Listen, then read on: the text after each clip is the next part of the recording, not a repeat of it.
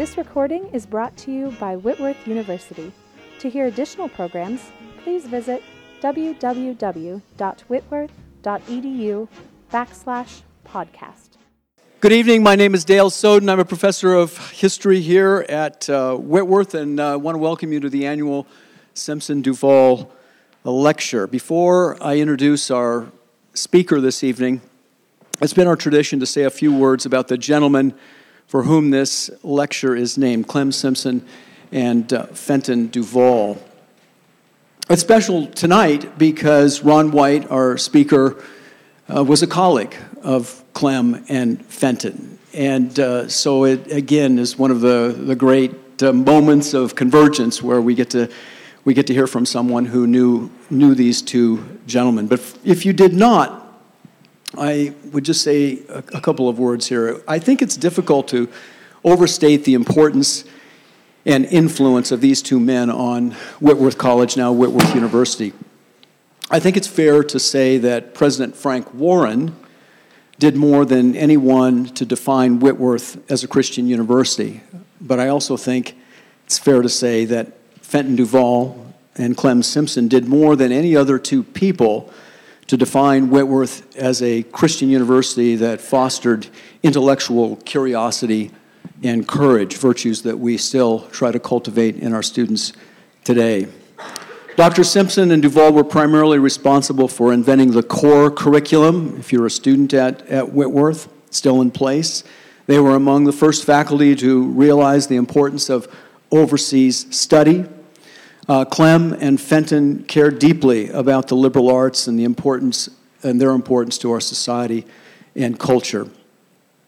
They were first and foremost gentlemen scholars in the best sense of that word. They loved students, and students to this day just talk about the enormous influence that these individuals had on their, their lives, even to, even to this day. Uh, and they loved their disciplines, history and English and they loved Christ.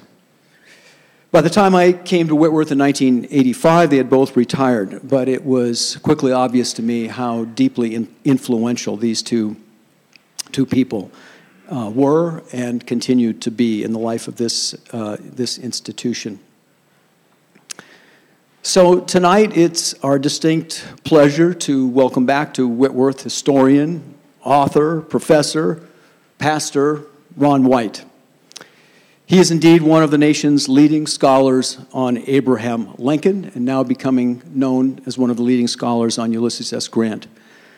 White's books on Lincoln include Lincoln's greatest speech, the second inaugural, The Eloquent President, a portrait of Lincoln through his words, and A. Lincoln, a biography.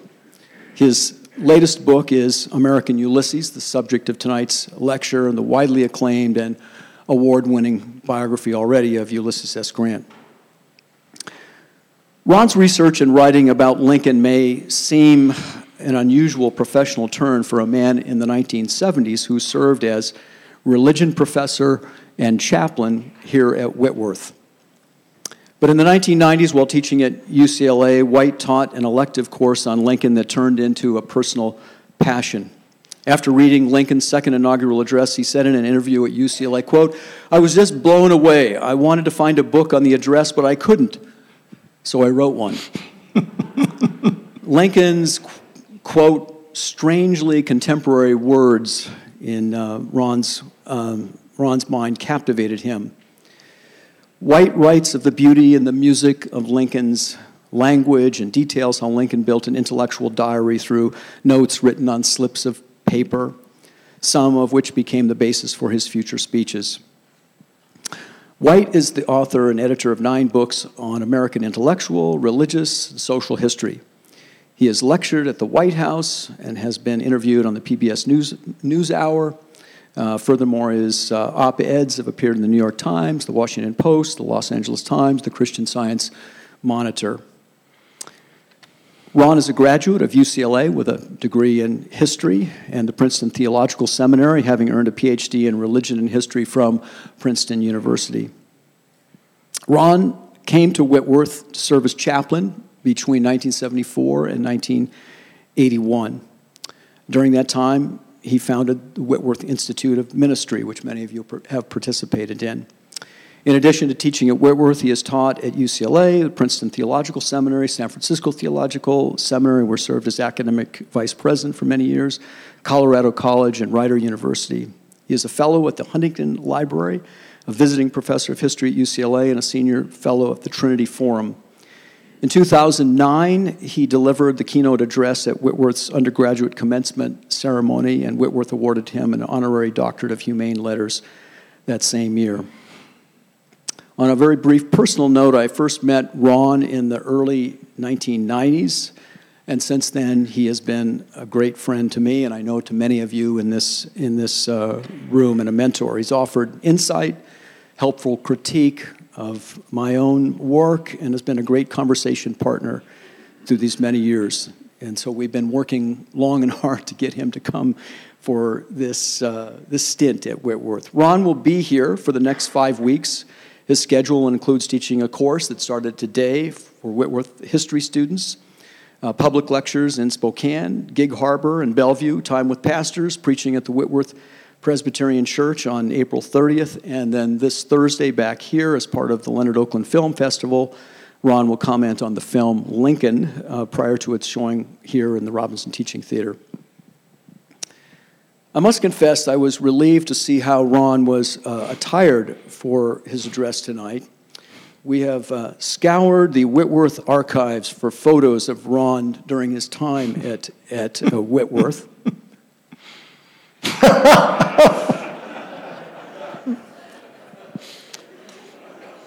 and I'm sorry to report, Ron, that in every single photo you are wearing these plaid pants. Uh, so we collectively give thanks for retiring those at some point in your, your life. So please join me in welcoming uh, Ron White.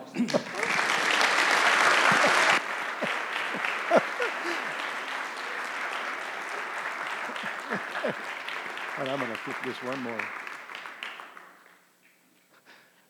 It's great to be at Whitworth. You're always going to be surprised. For my five weeks here, I want to really thank uh, President Beck Taylor, Vice President Scott McQuilkin, and my dear friend, Professor Dale Soden. Uh, to be invited to offer the Simpson Duval Lecture is really a distinctive honor. I arrived at Whitworth as a 30 something chaplain and professor of American Christianity. And I think I was informed I, think, I may have been invited, but I think I was informed I would be part of the Core 150 team my first fall. And I quickly learned that one of the team members was Dr. Clarence Simpson. And I felt something between anxiety and terror at that prospect because his reputation preceded him. I now, in light of my grant book, realize that he was a very understated person, very unassuming, very modest but he was such a giant in terms of his understanding of his craft and his ability to teach Whitworth students. I also came to know Dr. Duval. These two men were giants. They were Renaissance men. They were deeply involved in the Christian faith, and yet they were so widely open to the cross currents of American culture. Really incredible persons. Of all the places that I've been privileged to serve, Whitworth, I say again and again, has been the most formative for my life. Here I learned about the integration of faith and learning. I don't know that we quite used the terms then, mind and heart, but that's what it was all about. And for me this evening, this is really a family affair. My daughter Melissa is here. She attended back in those days Whitworth Elementary, which is now Whitworth University. My son Brad attended the Whitworth Early Learning Center, which was then housed in the basement of the Whitworth Presbyterian Church. He was baptized in that church. President Ed Lindaman stood up at his baptism. And I'll never forget the day I went to get him. He was four years old. Brad, you're here. I'm going to tell this story anyway. and as we emerged from the stairs up, we walked past the sanctuary and the doors of the sanctuary are opened, and little four year old Brad looked in and he said, That's the place where I was advertised. That's the place where I was advertised. That's good theology. and my granddaughter Emily will graduate from Whitworth this May. This is a family affair. My book was published on October 4 of 2016, and I've been asked again and again in recent months, why did I write a book on Ulysses S. Grant? I did so for the same reason that I wrote a book about Abraham Lincoln. Once in a while, we encounter in American history the story of individuals whose lives are forged in multiple personal crises and often various defeats. But nevertheless, they rise in remarkable triumph. But what we need to hear today is that their triumph was never about themselves. It was always about a cause much larger and greater than themselves. In the year 1900, the first year of the 20th century, Theodore Roosevelt was asked to give his assessment of who were the great leaders in American history. He said, Mightiest among the mighty dead loom the three great figures of Washington, Lincoln, and Grant. So I put before you, behind me, this lithograph from the end of the 19th century. What Americans thought then were the three great leaders Washington, Lincoln, and Grant. Theodore Roosevelt went on to say of second rank, of second rank were Benjamin Franklin, Thomas Jefferson, Alexander Hamilton, and Andrew Jackson of second rank. Well, we'll answer the question, or you might want to ask more about it in the questions and comments. How did Grant fall so far? I've been privileged for the first time to participate in the C SPAN survey of American presidents. It was released on President's Day, February 2017. The third they've done, 2000, 2007, 2017. To no one's surprise, Abraham Lincoln was number one again. But Grant has been rising in those three polls. Nowhere more than in the category in which we were asked to rank those presidents who contributed to the social justice of our country. Grant ranked number 10. I think he should rank even higher, and I'll tell you why in just a few minutes. But who is Ulysses S. Grant? If I were to ask that question, as I did in class this morning of Abraham Lincoln, the students could answer quite clearly. They knew already a great deal about Abraham Lincoln. But who is Ulysses S. Grant? If I may, the man of middle height, accompanied by a young boy, arrived at the crowded Baltimore and Ohio Railroad station in Washington on a cold, crisp morning. It was March 8, 1864. He hailed a carriage and asked the driver to take them to Willard's Hotel. At the northwest corner of Pennsylvania Avenue and 14th Street, only two blocks from the White House, the man and boy stepped from the carriage and walked directly to the front desk. The man, 42 years old and wearing a travel stained duster, asked for a room. The clerk sniffed brusquely. Did not the visitor know that in wartime Washington few rooms were available, especially at Willard's, the finest hotel in the nation's capital? The clerk dallied, then informed the travelers he could give them a small room on the top floor. That would be fine, the man said softly. The clerk asked the guest to sign the hotel register. When the clerk turned the register around and read the signature, U.S. Grant and Son, Galena, Illinois, he turned pale. He gasped, General Grant, why didn't you tell me who you were? And would you like to bring to your memory the modern big personalities who would say, Don't you know who I am? Peering more closely, the clerk could now see that underneath the duster, mostly hidden, was the blue uniform of a Union officer. Grant typically wore a private's uniform. The only way that you would know he was a general were the stars on his shoulders. The clerk had seen posters portraying the hero of the West everywhere in Washington. Suddenly attentive, he blurted out that he was reassigning Grant and his son to Parlor Suite 6 the same suite that Abraham and Mary Lincoln had stayed in three years before when they arrived in Washington. Now that he knew who was standing in front of him, the clerk handed Grant a sealed envelope.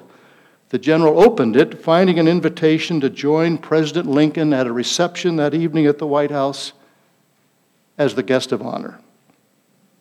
Because he had not served in the Eastern theater of the Civil War, curiosity about Grant punctuated conversations everywhere. Many knew the outline of his remarkable rise to fame, but still they wondered out loud who was he? How had he succeeded when so many Union generals had failed over the past three years? Why had the president elevated him to the position of lieutenant general? the first man since George Washington to hold that rank.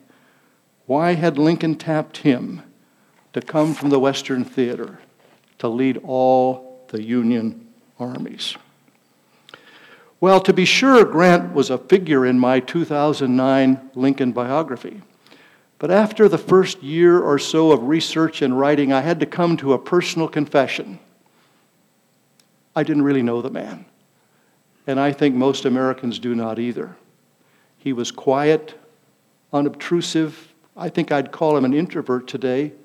I didn't really know him. So then I discovered that Grant was really a puzzle of many pieces, and I had to somehow try to enter into that puzzle over the next seven years to see if I could somehow inhabit this man and understand who he was. The first part of the puzzle was to understand the boy, the young man my early readers cautioned me that the, my readers probably wouldn't stand still to read about the boy and the man. They wanted young man, they wanted to get to the adult figure. Publishers today are thrilled to be publishing biographies, but most of them are often not, from my point of view, biographies. They move very quickly over the young person's life. I thought about that today as I met these 18 to 22 year olds in my class this morning. Well, I'm instructed for the first part of this puzzle by Grant's own words. He says, I read but few lives of great men because biographers do not, as a rule, tell enough about the formative period of life. What I want to know is what a man did as a boy, what a woman did as a girl. That's what makes Whitworth so important. 18 to 22. This is where our lives are formed. I've met some of you before the address this evening. Some of you were here when I was chaplain. And I can tell you, and you can tell me, how these four years are so formative in who we will become as adults. Secondly, I became quickly convinced that Julia, Julia Dent, was important in this story. She was the sister of Grant's roommate, senior roommate at West Point. He graduated from West Point in 1843. When he entered West Point, he was five feet one inches tall and 105 pounds. He barely made the height limit. He was posted to Jefferson Barracks in St. Louis, which was the largest Army barracks, as the Army was want to protect settlers moving west to California, Oregon, and Washington. And there he met Julia. Love at first sight, an amazing relationship. I think it's one of the classic American marriages. People would find them in the White House when he was president. They came upon them like they were bashful lovers holding their hands with each other. Well, early on in writing this book, I have a friend in Hollywood who said, Ron, this might make a good television miniseries. Well, my ears perked up. He said, Let's have lunch and talk about it. But he said, As you prepare to do this, tell me what you think are some of the most important characteristics of Grant. So we got together for lunch that day, and early on I said, I want to tell you about Julia, and I want to tell you about their marriage. They had one of the most remarkable American marriages, and then I saw his face begin to frown. He said, That will never do in a television miniseries. A good marriage, that will never do. and I said, What do you mean? Oh, he said, television miniseries are all based on internal tension. I said, Internal tension? What is that? So I sent him the first few chapters a few months later of my biography, and he said there is internal tension, and he's right. Grant's family was strongly anti slavery, living in Ohio. Julia's father owned 30 slaves. Grant's family refused to come to the wedding. He was marrying into a slaveholding family. Her father gave her four slaves as a wedding gift. We get married when we're very young and we think it's only the two of us against the whole world, and we fail to recognize we're marrying into, are we not, an extended family. He had to live with old man Dent, who was pro slavery, who did not want his daughter to marry a vagabond soldier. Well, in the end, old man Dent lived in the White House and was terribly proud of his son in law, now the President of the United States. A third part of the story is how to understand the failures that happened in Grant's life. He served in the war with Mexico with distinction, came back, married Julia. The father made him wait four years to marry Julia. He tried a Laban like, most people don't know what that means, you do, a Laban like switch. He said, Why don't you marry Nellie, the younger sister? No, he said, I'm not marrying Nellie, I'm marrying Julia. He marries Julia. They're posted to New York and Michigan and then posted out to Oregon. And Julia cannot come with him. She's pregnant with their second child. And I think sometimes we have latent qualities within us when we're young, and Grant is charged with leading this, the, the travelers across the Isthmus of Panama. People will die within four hours from cholera. And there he discovers or exhibits his leadership.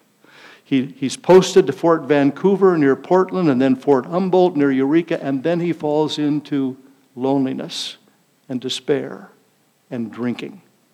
And the irony is that on the same day, the Secretary of War, Jefferson Davis, sends him a letter saying, You've now been promoted to captain, and Jefferson Davis receives a letter from Ulysses S. Grant resigning his military post.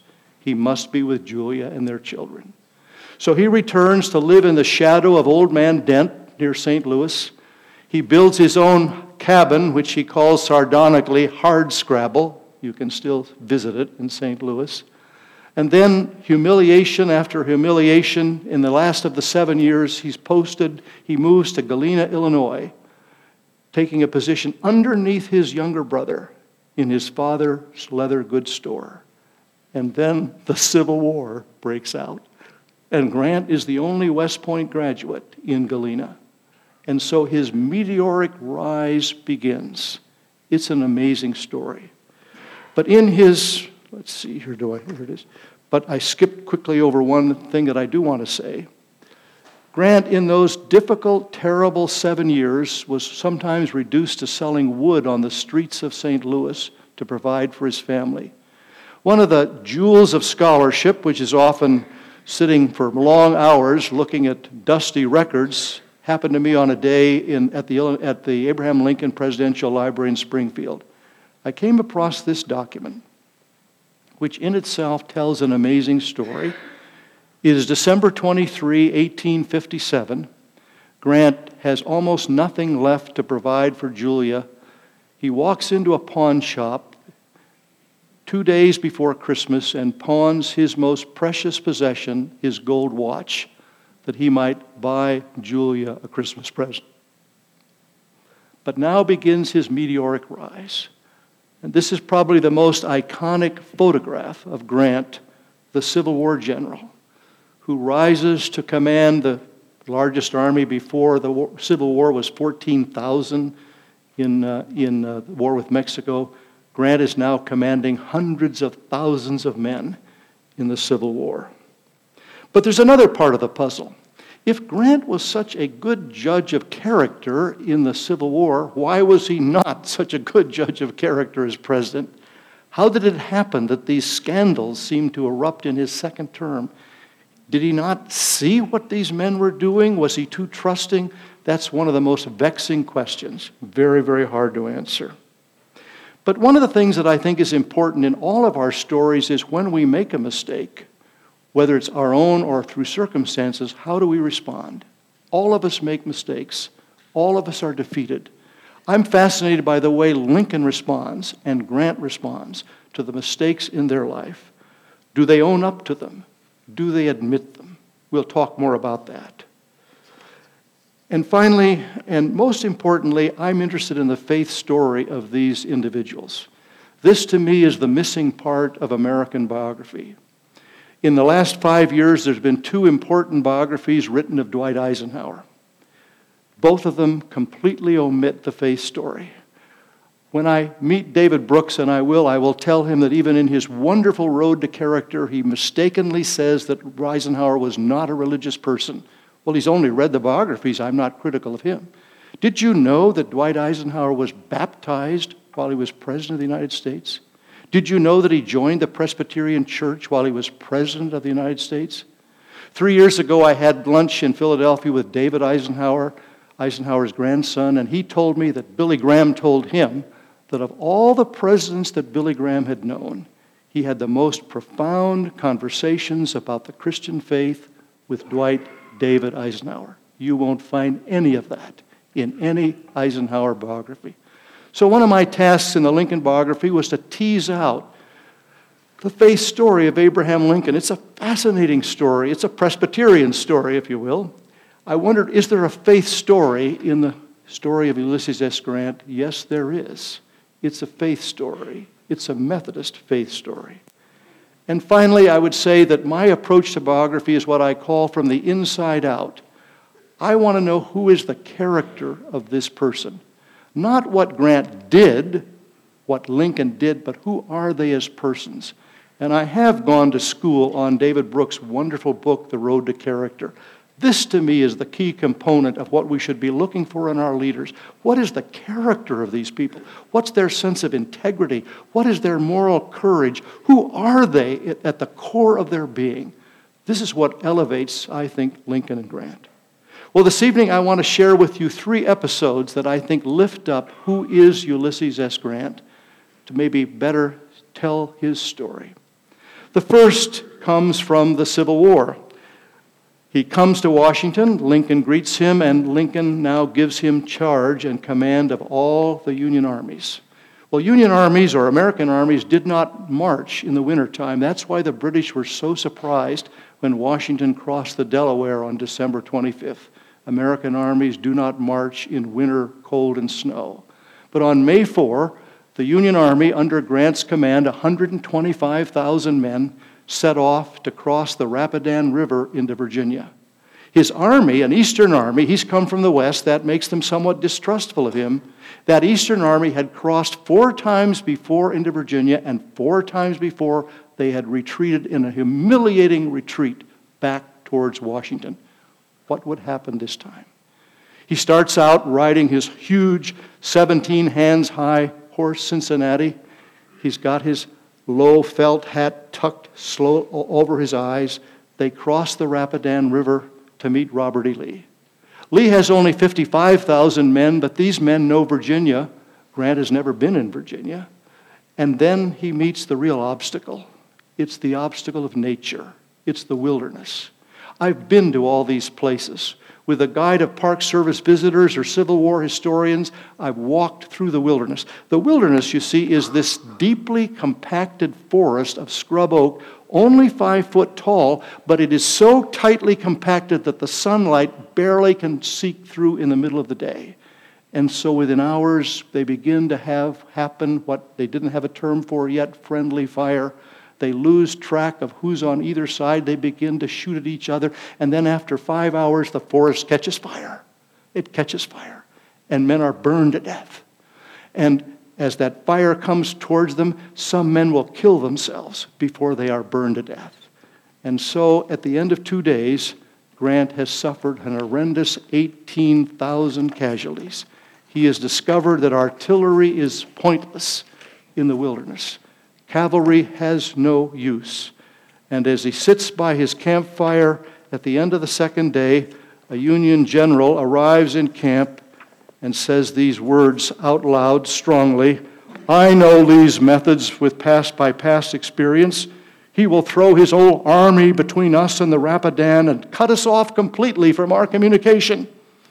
Horace Porter, Grant's aide, who wrote this wonderful memoir, Campaigning with Grant, watched the silent Grant rise from a sitting position and surprisingly stand up and say strongly, I am tired of hearing about Lee is going to do. Some of you suddenly seem to think he's suddenly going to turn a double somersault and land on both of our flanks at the same time. Go back to your command and think what we are going to do ourselves instead of what Lee is going to do. Well, at that moment, how many of you have seen the movie Lincoln? It's such a great movie. And you may remember that Lincoln spends a lot of time in the telegraph office. I have the privilege of working at the Huntington Library. that telegraph office was actually a civilian enterprise set within the War Department. And when the war was over, the civilian in charge of that took his telegrams and went home. And they suddenly surfaced five years ago. And the Huntington bought them for $200,000. The Confederacy could never break the code of the Union communication system. It's all done in cipher. 14 letters for Lincoln, 12 letters for Grant. And you can go online and you can help break the code right now as we're still deciphering what those telegrams say.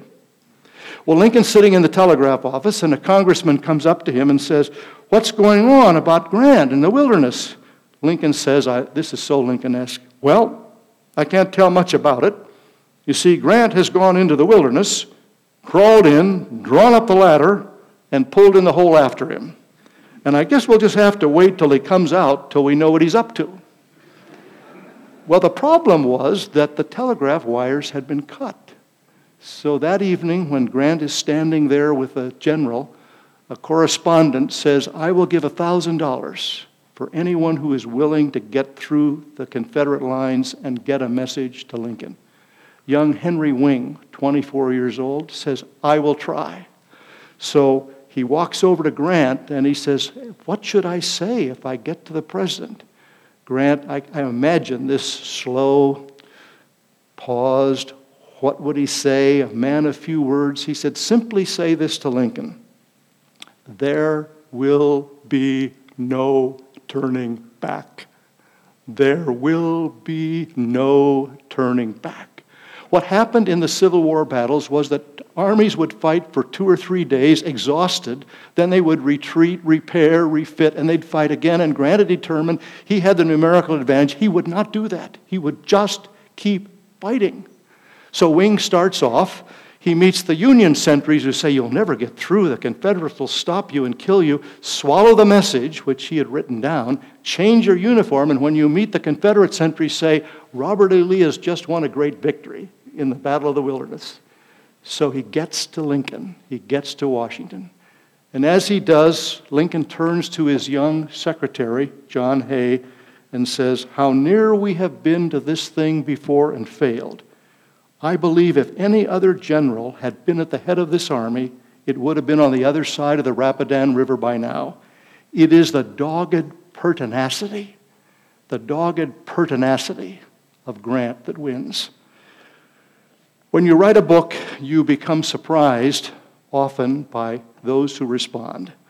And for me, the most surprising response was that I had heard, heard that General David Petraeus was a great fan of Ulysses S. Grant. So I said to the publisher, I don't know how we're going to do this, but why don't we reach out to General Petraeus and see if he would be willing to offer a, a comment, a blurb, an endorsement of the book? He said he would.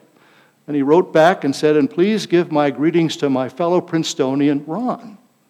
Well, David Petraeus has a PhD in the Woodrow Wilson School of International Relations. So I wrote and thanked him, and he said, Don't thank me. He said, By the way, why don't we start doing some events together? So we've done an event in Los Angeles, we've done an event in New York, and General Petraeus says in those events that without question, Ulysses S. Grant is the greatest American general. Based on what? The first category he uses is what he calls strategy, the overall sense of the battle. The second is operation. How do you coordinate, as Grant did in the East, five different armies? And the third is tactical, the battle for Mosul, the battle for a particular city. Grant told us, and I heard him tell this to the ROTC cadets at USC four weeks ago, that when he went to Iraq to lead the surge, he read Grant. And he spoke to his officers about Grant. And it's not pertinacity, that's a 19th century word. He said, Grant is the most determined American general we have ever had. If I had the privilege of having lunch or dinner with one American, it would be Ulysses S. Grant. So I've learned a lot from David Petraeus about who is this General Grant. Well, the next day, Grant arises in the morning. What would he do? My wife Cynthia and I are going to go to France in June. Her father went through Normandy on the fourth day, and we're going to spend three days in Normandy. Well, the soldier at Normandy, the soldier in Afghanistan or Iraq or the Civil War soldier doesn't really understand what's happening. Are we winning? Are we losing? Grant determines on that third day that they will march again, they will turn towards Lee. But he says to General Meade, Do not give the order until this evening. I don't want the order given. So at 8 o'clock that night, the order goes out. The fires are still burning, the smoke is in the air, and Grant starts down that road. I've walked that road, the Orange Pike Road. And you come to a place that's the Chancellorsville Junction, and the road either turns left and goes back north across the Virginia border to Washington, D.C., or it turns south towards Richmond. And the word is out Grant is coming. Grant is coming. His prancing horse, Cincinnati, is prancing in the twilight. And the men gather around this junction. What will he do? Four times this Union army has retreated. Four times they've been humiliated. They gather at that Chancellorsville Junction. And fortunately for us, Charles Forbes is there with pen or pencil and paper, and he records this dramatic moment as Grant gets to this Chancellorsville junction. It's almost as I can believe him pausing. He gets to that junction and he turns south. And the men cheer and throw their hats in the air. And this is a singing army. And they sing, Aren't we glad to get out of the wilderness? And at that moment, Horace Porter says, Grant has now, now won the respect and the regard of these soldiers. Well, the second episode I want to share is from Grant's presidency. He's the only person elected consecutively to two terms between Abraham Lincoln and Woodrow Wilson. And yet, for many Americans, his presidency has been marred by the scandals, six major scandals of his second term, which I think unfortunately diminishes who he really was and what he did. In his first inaugural address, I was surprised to find that he says, We must address the Indian question. We have treated the Indian terribly in this country. Now he will go against his closest military friends, William Tecumseh Sherman and Philip Sheridan. Grant would not campaign for president in 1868. Rather, he travels west to see what's going on. He travels all the way to Colorado, and he comes back with the perception the problem is not the Indians, the problem is the settlers. So he announces in his inaugural address, We're going to address the Indian question. Well, how will he do it? He does it by convening all of the Christian churches, Protestant and Catholic. He said, Please send me agents of your mission boards. We have such corrupted Indian agents. I think the mission boards of our Christian churches are the solution to how we can treat the Indian more benevolently. And so Grant starts off in this way. The United States had been in a horrendous fight with England because in England, eight different Confederate raiding ships had been launched, sinking all kinds of Union tonnage and civilian tonnage. There's a huge anti England feeling in America. Grant decides we must change this. This will be, he believes, in the 20th century, our greatest ally. And so he sets out to solve what's called the Alabama claims. The Alabama was the worst of the Confederate raiding ships. It was finally found off Cherbourg and raised by the French Navy in 1984. And in a remarkable set of initiatives, he settles the dispute with England, and he does it in Geneva by the Court of International Arbitration. And he says, International arbitration is the way we should now settle our disputes, not by war. The Civil War warrior doing that. But the most remarkable part of Grant's story is his attitude towards the African Americans who are the freedmen. Did you know that we think Barack Obama was the first president elected by a non white majority? Not true. Ulysses S. Grant won the Electoral College dramatically in 1868. He only won the popular vote because 400,000 African Americans voted for him. Did you know that by 1890, only 3,000, I'm saying this correctly, only 3,000 African Americans would be allowed to vote in the South? Only 3,000. So Grant, despite his father's strong anti slavery position, sometimes experiences a good guide as he traveled further, deeper into the South. His empathy, I think that's a quality of leadership, his empathy for the African American slaves grew. And remarkably and ironically, as his own Republican Party began to retreat from protection of the African Americans and their right to vote, guaranteed in the 15th Amendment, Grant steps forward. And he wants to defend this right to vote. This, I think, is a central part of revisioning who is Abraham, who is Ulysses S. Grant. This slide captures the, oh, I've got to say a little bit about his campaign for president. This is a funny one. His father was a tanner, so he and his vice president Colfax are running as tanners. We respectfully inform the people of the United States that they will be engaged in tanning old Democratic hides until after the third day of November 1868. References Robert E. Lee, General Simon Bolivar Buckner, John Pemberton, who he defeated at, at Vicksburg, and other distinguished persons of the same persuasion. One of the persons who campaigned for him was Frederick Douglass, the leading African American of the 19th century. Douglass had a somewhat ambiguous relationship to Abraham Lincoln, not so with Grant. He campaigned in 1868 and 1872. He had an enormous admiration for Ulysses S. Grant. But here is one of the Thomas Nast cartoons. Nast is the father of what we call political cartoons. Notice this cartoon. At the top it says, worse than slavery. What they're referring to is the congratulation between the Ku Klux Klan on the right and the White League on the left. And here's a mother and father cradling their dead or dying infant. Signed Thomas Nast. You know, in America, we have two things going on at the same time. We treasure, as we should, the, the right of one person to vote, but we have a continuing effort at voter suppression. In September, the Brennan Center at the New York University said 14 different states are intent on suppressing the vote in the United States in the 2016 election. Well, the voter suppression of the 19th century was, to be sure, much more violent. It was the Ku Klux Klan. Organized in 1866, the Ku Klux Klan beat, whipped, maimed, kidnapped, and hanged thousands of black citizens. What was their aim? Their aim was really the suppression of the vote. They knew that the vote would be overwhelmingly Republican in the South, and they wanted to stop this vote. So in 1871, Grant begins a comprehensive campaign. The problem is that as these Ku Klux Klanners are arrested and tried in local and state courts, invariably they are let off. There are never any convictions. So Grant determines that he will use the federal government and the federal army to prosecute the Ku Klux Klan.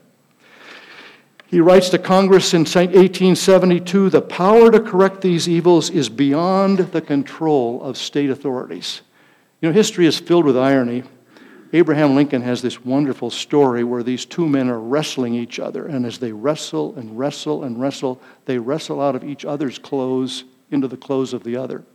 So here we have in the 19th century, the Republican Party is the party of strong central government, and the Democratic Party is the party of states' rights. In the 21st century, the Democratic Party is the party of strong central government, and the Republican Party is the party of states' rights. Grant wants to defend the rights of African Americans to vote. He says, I will not exhaust the powers thus vested in the executive for the purpose of securing for all citizens in the United States the peaceful enjoyment of the rights guaranteed to them by the Constitution and its laws. Well, he wins re election in 1872, and a group of African Americans from Philadelphia come to thank him. It's fascinating what they say. They say, You are the first president elected by the whole people. They wanted him to know that he represented for them the practical establishment of our Republican theories. Grant responded, In your desire to obtain all the rights of citizens, I fully sympathize. Again and again, he uses the word sympathize or empathize. He spelled out what he meant. A ticket on a railroad or other conveyance should entitle you to all it does to other men. In that spirit, he told them, I wish that every voter of the United States should stand in all respects alike. It must come. It would be 90 years before it would come, with John F. Kennedy Lyndon Baines Johnson, Martin Luther King Jr.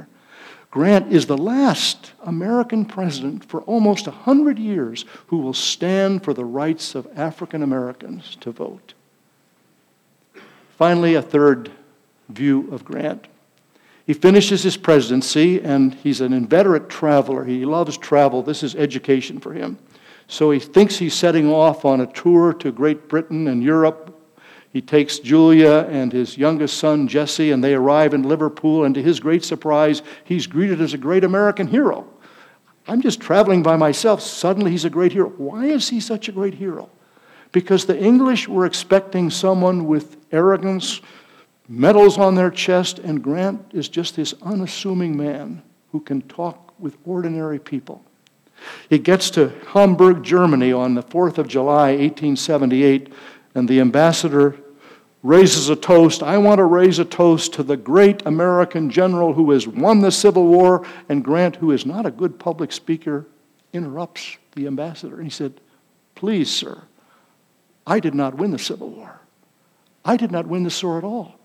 Those who won the Civil War were the young men from farms and towns and villages they are the ones who won the Civil War. If you want to toast someone, he says, toast those young men. Please do not toast me. I did not win the Civil War. Wow. Well, he travels on to India. He's not very impressed with the British rule in India. There's a moment where they want him to ride in some chair up top a camel in the town of Benares. He said, I'm not going to do that. So one of his traveling companions, uh, a person who'd been Secretary of the Navy, kind of ill on the trip, says, I'll do that. So he gets up there, and everybody thinks it's Grant, and they're suiting him, and this fellow's waving, and Grant's walking slowly, softly along behind the, behind, behind the camel. He gets to China, and the leader of China says, You know, we have this big dispute going on with Japan over four islands. Would you be willing to mediate that dispute between China and Japan?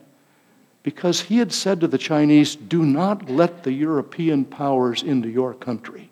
You have your own values and your own culture and your own ideas, and I promise you, the United States will never intervene in your country. You have your own values. He gets to Japan, and Japan accepts his offer of mediation. He becomes the mediator between China and Japan. He returns to the United States. There are no presidential pensions till Harry S. Truman. How is he going to earn a living? He sets up shop in New York, gets involved in various business ventures. His son, Buck, his second son, gets involved in a Wall Street firm, and so Ulysses, the father, gives Buck all of his funds to invest in the Wall Street firm. It's a Ponzi scheme. And on one day in 1884, Grant arrives at Wall Street and everything is gone. And the owner, the, the other partner has escaped. He will be put in prison. And Grant comes home to Julia and he has $81 in his pocket. That's all they have between them. He retreats to their summer cottage at Long Branch, New Jersey, and in June in 1884, he bites into a peach and feels this terrible pain in his throat. He doesn't understand it. His next door neighbor has a physician visiting, and the physician says, You should see your own doctor when you get back to New York in the fall. His doctor habitually spends four months in Europe, so he doesn't see his doctor till October. The doctor does a biopsy. It's cancer. Up until this time, Grant had steadfastly refused to write his memoirs. Do you know that during Dwight D. Eisenhower's two terms, only one memoir was written by any member of his cabinet? Would you like to count how many were written during George W. Bush and Barack Obama before anybody even left office? Grant thought memoirs were self serving. They were settling scores, they were egocentric.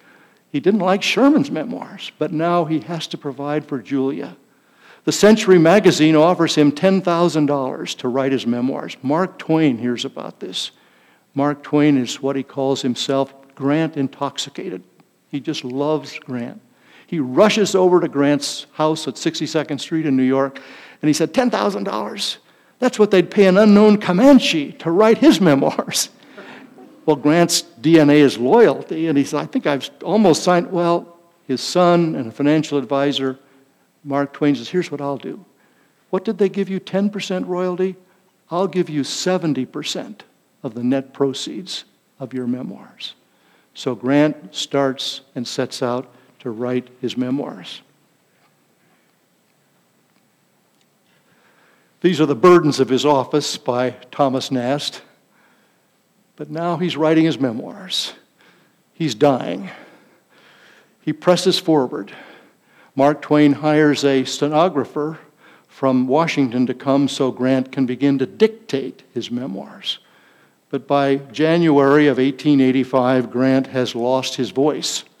And so now he can only communicate by writing little slips of paper.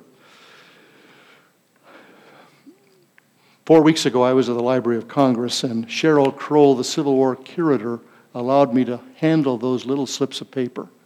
One of them is written to his doctor, Dr. John Douglas. And Grant writes to Douglas and says, With every line I write, I know I am driving another nail into my coffin. And the doctor said, Grant is only living to complete these memoirs. But then the word goes out on March 30th, 1885, that Grant is dying. The New York Times actually proclaims that Grant is dead. But Mark Twain writes in his journal General Grant is still living this morning. Many a person between the two oceans lay hours awake last night, listening for the booming of the fire bells that should speak to the nation in simultaneous voice and tell of its calamity. Twain specified the bell strokes are to be 30 seconds apart, and there will be 63 the, nation, the general's age they will be striking in every town of the United States at the same moment. Grant was not simply admired, he was loved by the American people. He retreats to Mount McGregor at Saratoga Springs to get away from the heat and humidity of New York City. This is where he is writing his memoirs. It's, it's still pretty warm, but he's wrapped in a shawl. He's, got, he's all bundled up. He finally completes the memoirs three days before he dies. His funeral is held in New York City. It's much larger than Lincoln's funeral. 1,500,000 people come for Grant's funeral. The funeral march is nine miles long. The nation is coming apart, but Grant is bringing it together for leading the funeral train in a remarkable symbolism are the four greatest living generals in 1885 Sheridan and Sherman of the North, Joe Johnston, and Simon Bolivar Buckner of the South, the four generals riding together in the same carriage as a tribute to Grant. His memoirs will be published in December. They have never, ever been out of print. I had the privilege of being invited by President George W. Bush to come to his ranch in Crawford, Texas, as he was beginning to write his memoirs as he wanted to think about how does one write a presidential memoir. The memoirs would earn for Julia $450,000 of 19th century money. I close with this story, something again I learned after I wrote the book. In 1887, two years later, a young boy, 13 years of age, told his parents he wanted one gift for his birthday. He wanted Grant's memoirs. Winston Churchill wanted Grant's memoirs as his 13th birthday gift. We've recently had a wonderful book about Churchill by Candice Millard on the Churchill and the Boer War, and she talks about Grant's magnanimity, but she doesn't tell us where it comes from. Churchill's magnanimity comes from Grant. He was so impressed with Grant's treaty with Lee at Appomattox that Grant would offer these Southern soldiers his respect, give them their horses, give them everything they had so they could go back and, and till their farms. So, what am I saying? I think Grant's due for an upgrade. that uh, here's a person that we've overlooked, and in the 21st century, along with many other great Americans, we need to think about Ulysses S. Grant. He is worth our admiration. Thank you very much.